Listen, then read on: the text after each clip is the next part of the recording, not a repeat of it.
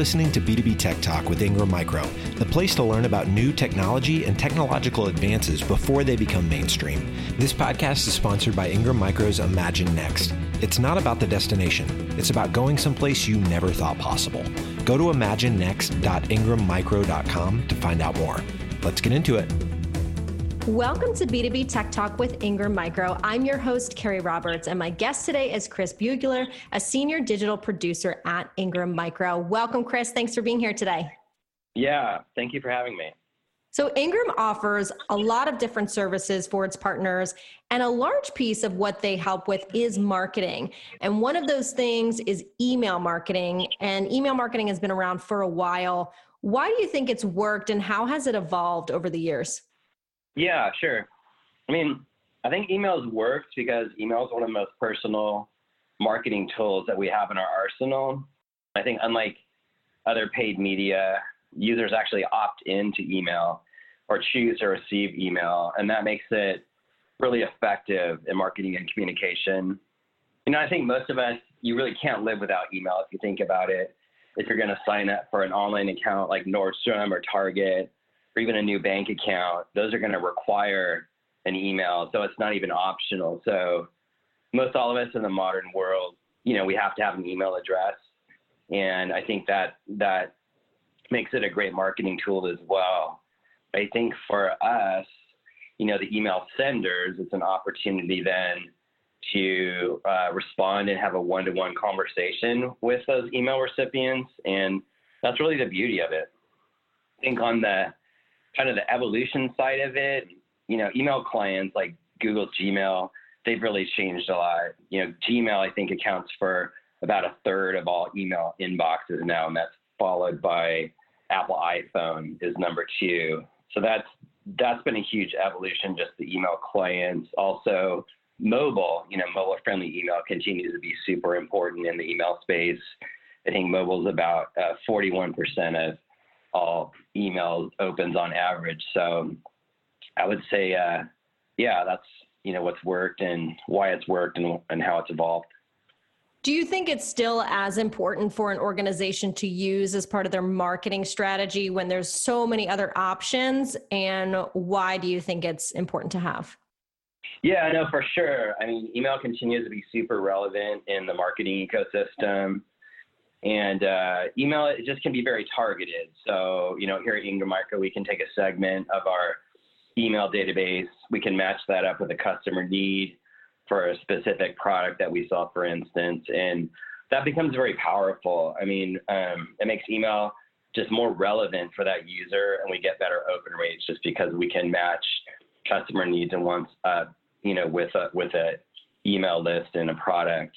At Ingram Micro, we like to combine email also as part of larger campaigns. So we use a lot of paid and organic social media and other digital tactics like landing pages along with email to create a holistic campaign. And one of the biggest questions that companies always ask when it comes to any type of content creation and marketing is what is the ROI? Because many organizations are looking for a direct sales transaction, but that's not how branding and marketing works. What is the purpose of brand marketing and what is some of the proper ROI expectations to have? Yeah, that's a really good question. I mean, ROI is really relative to the company, you know, the industry, and you know the the customer space. You know that those all kind of factor in, but in general, you know, email should be an ongoing part of your marketing and brand strategy. And that means that you need to build that relationship over time with your customer. So you're going to need to gather data on your customers' behaviors, wants, and needs. And that's when email becomes really relevant as a, as a brand building and sales conversion tool.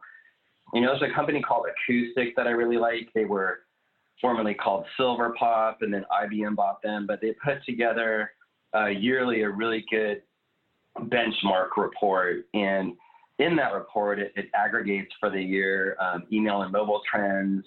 It evaluates messages sent by thousands of different brands. And it also establishes industry standards on customer engagement, delivery, and subscriber churn.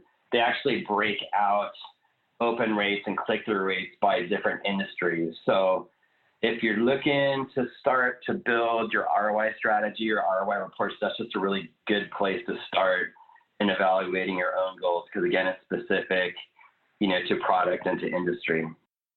So I want to talk about tracking for a moment. What should be tracked for ROI expectations, specifically with email marketing? So, for example, are click through rates more important than open rates, that sort of thing? Yeah, a lot of people ask that question. So click through rate is it's really dependent on open rate, right? So you're not going to have clicks if nobody opens your email. But from there, it, it really depends on your campaign goals. So, for example, if your campaign is more geared towards awareness about a new product, and a click through may not be as important than opens, but if your email campaign is really trying to drive sales and get conversions, then click through on a contact us CTA becomes weighted probably a lot more for ROI reporting. So it's really kind of dependent on what type of campaign you're running. Just in general, you know, I think January through May 2020, average email open rates for North America are about 16.5%. That was from the acoustic benchmark report. But really, they say average is the new bottom, meaning that you kind of have to start with that and then use that as a baseline to grow your email open rates, you know, and click through rates. So it's just going to vary greatly by depending on industry and product. At, here at Ingram Micro, our open rates vary also by type of email, right? So whether it's a newsletter or a promotional type email, and it's also going to vary, you know, per the manufacturer. So Apple is going to have a higher open rate than a newer manufacturer would. So it's really unique. It just depends on your own business. And what type of platforms are available for email marketing right now? Yeah, so for that, Forrester puts out a great report on email service providers or ESPs, as they call it, in their yearly wave report. So um, most of those are enterprise level. So the larger vendors like Adobe, Acoustic, Oracle, or Salesforce. Um, and I think they evaluated this year about 13 in total. But you know, for other companies, or if you're just starting out, like a more accessible option for an ESP might be something like Cam- Campaign Monitor or Mailchimp, and those are both great products. I've used both of those. Now, another thing that I think is important to mention here is that an organization can't just constantly spam their list with ads to buy their product. And that's actually pretty commonplace, unfortunately. Can you give us an example of how you pull and create the right content so it's information your reader wants and how you develop a strategy for all of this? Yeah, sure. I mean, we usually start with a product or manufacturer, right? So the product or service, they'll come to us with a business need and then we would match that up with a specific email audience list. And you know that list can be customers that have purchased that specific product before, or also many times we have a BI group in house, and um, through that we can run reports and figure out you know uh, an audience list that would have a high propensity to buy or to act on a CTA. So we kind of start there. I mean, the main thing that we want to do with all of our campaigns is give people or you know customers relevant information that's really helpful to their business. And that's that's the whole purpose of segmenting. What we don't want to do is just blast everybody and you know have half the people just be annoyed because the, the email doesn't line up with their business needs. So it's really kind of what's in it for them that needs to be clear. And then you know beyond that the messaging and visuals just need to convey the product or service in a way that's tailored to the audience. So it really needs to speak to that audience specifically. And then from there, like there's different types of campaigns that we run. So we'll do just a single email in many cases. In other cases, we'll do what's called a drip, which is just a series of emails, maybe, you know, three to four emails on a topic, you know, over time, you know, spanned out maybe once a week. Um, and then we also do what we call nurture campaigns, where the actual email content and the email flow would vary depending on um, the user or the recipient's actions. And when it comes to B2B specifically, what do you find the type of campaign that works best, do you think?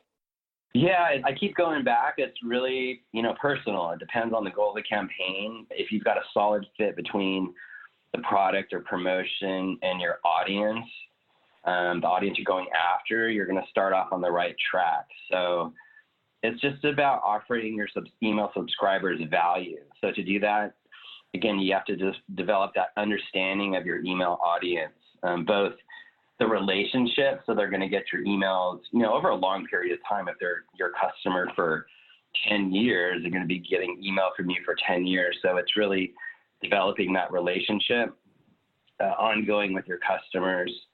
And then beyond that, just the technical part of it is just making sure that, you know, once you craft that campaign, that technically it's rendering across all devices and clients. So making sure that your emails are mobile friendly should be a, a big priority.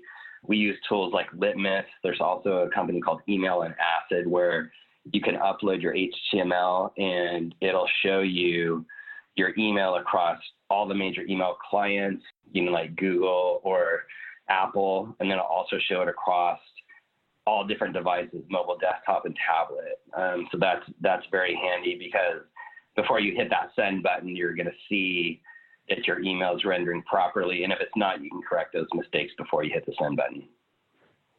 And you're providing so much information for us today. As we mentioned earlier, Ingram does offer email marketing to its partners. Can you tell us a little bit more about what that entails? Yeah, for sure. So we do offer email as part of our digital marketing stack, as we call it. So we have a list or a proprietary list of our own Ingram Micro customers. That's our email database. You know, within that, we have obviously their purchase history. Um, they have email preferences that they can choose, and we can just get a sense of what they're buying and what they like and what their needs are. We also offer them a very clear way within every email to either opt out if they're just don't want email. You know, some customers just don't want to get email but they can also change their preferences. They can change email as far as how many they get or timing uh, and things like that. So we try to make it as customized for them as possible. And then, you know, that that's also part of just keeping customers happy, right, and complying with things like the CAN-SPAM Act and GDPR, which makes privacy um, a little bit more involved as far as far as keeping track of customer data. So yeah, depending on the market or the program, um, we offer our partners email marketing programs as part of our digital media options. Now, Chris, we always ask on this show about technology as a whole, but I want to ask you specifically when you think of email marketing technology, where do you see it going within the next year? Yeah, I mean, there's a few trends. I mean, you know, the, the top three, just for me, I would say interactive email is becoming more prevalent. So, use of things like animated GIFs or motion within the email, adding video content to the email, interactive things where a recipient can actually take a quiz or add items to a shopping cart within that email. Those are all things in the kind of interactive email space, and those really can boost your your click through rates right after they receive the email. Also, just you know having a more integrated approach to marketing. So instead of having your email database be you know separate from other databases that you use for your campaigns, you know you're really trying to get that single view of the customer across all of your marketing channels. That's really becoming you know, it's becoming mandatory. It's really not optional anymore. And, and, you know, most companies aren't all the way there, but everybody's trying to get to that place where it's, it's more seamless. And then, you know, to do that again, like those, those tools we mentioned on the ESPs, like best of breed tools, it's, it's very important to choose a tool that's right for your business and, and that's going to work well to accomplish that goal. You know, like I said before, privacy is becoming more important. So the new GDPR guidelines, uh, which is basically general data protection regulation. That's an e, uh, Euro- European Union law that just puts more parameters around managing personal data for marketing and other purposes. That makes privacy kind of come to the top of, of priorities in, in, email lately. So I would say that those are, are three uh, trends that we'll see this year. No, I think you provided tremendous insight today. If somebody is listening and they want to use Ingram services or they want to learn more, where can they do that to connect and ask questions? Yeah, um, for sure. I mean, we have a dialogue on Twitter that's ongoing. And then, you know, if you're a current Ingram Micro reseller, just get in touch with our marketing department. If you're not a current Ingram Micro reseller, then, you know, you can, uh, you can sign up and become part of our our marketing system. Perfect. Well, thank you so much, Chris, for sharing your knowledge of all email marketing and also talking about some of the trends that are here and will be coming in the future. So thanks for being here. Okay, thank you. If you like this episode or have a question, join the discussion on Twitter at Ingram TechSol with the hashtag B2B Tech Talk. Thank you for tuning in and subscribing to B2B Tech Talk with Ingram Micro. You've been listening to B2B Tech Talk with Ingram Micro, hosted by Carrie Roberts. This episode was sponsored by Ingram Micro's Imagine Next. B2B Tech Talk is a joint production with Sweetfish Media and Ingram Micro. Ingram Micro production handled by Laura Burton and Christine Fan. To not miss an episode, subscribe today on your favorite podcast platform.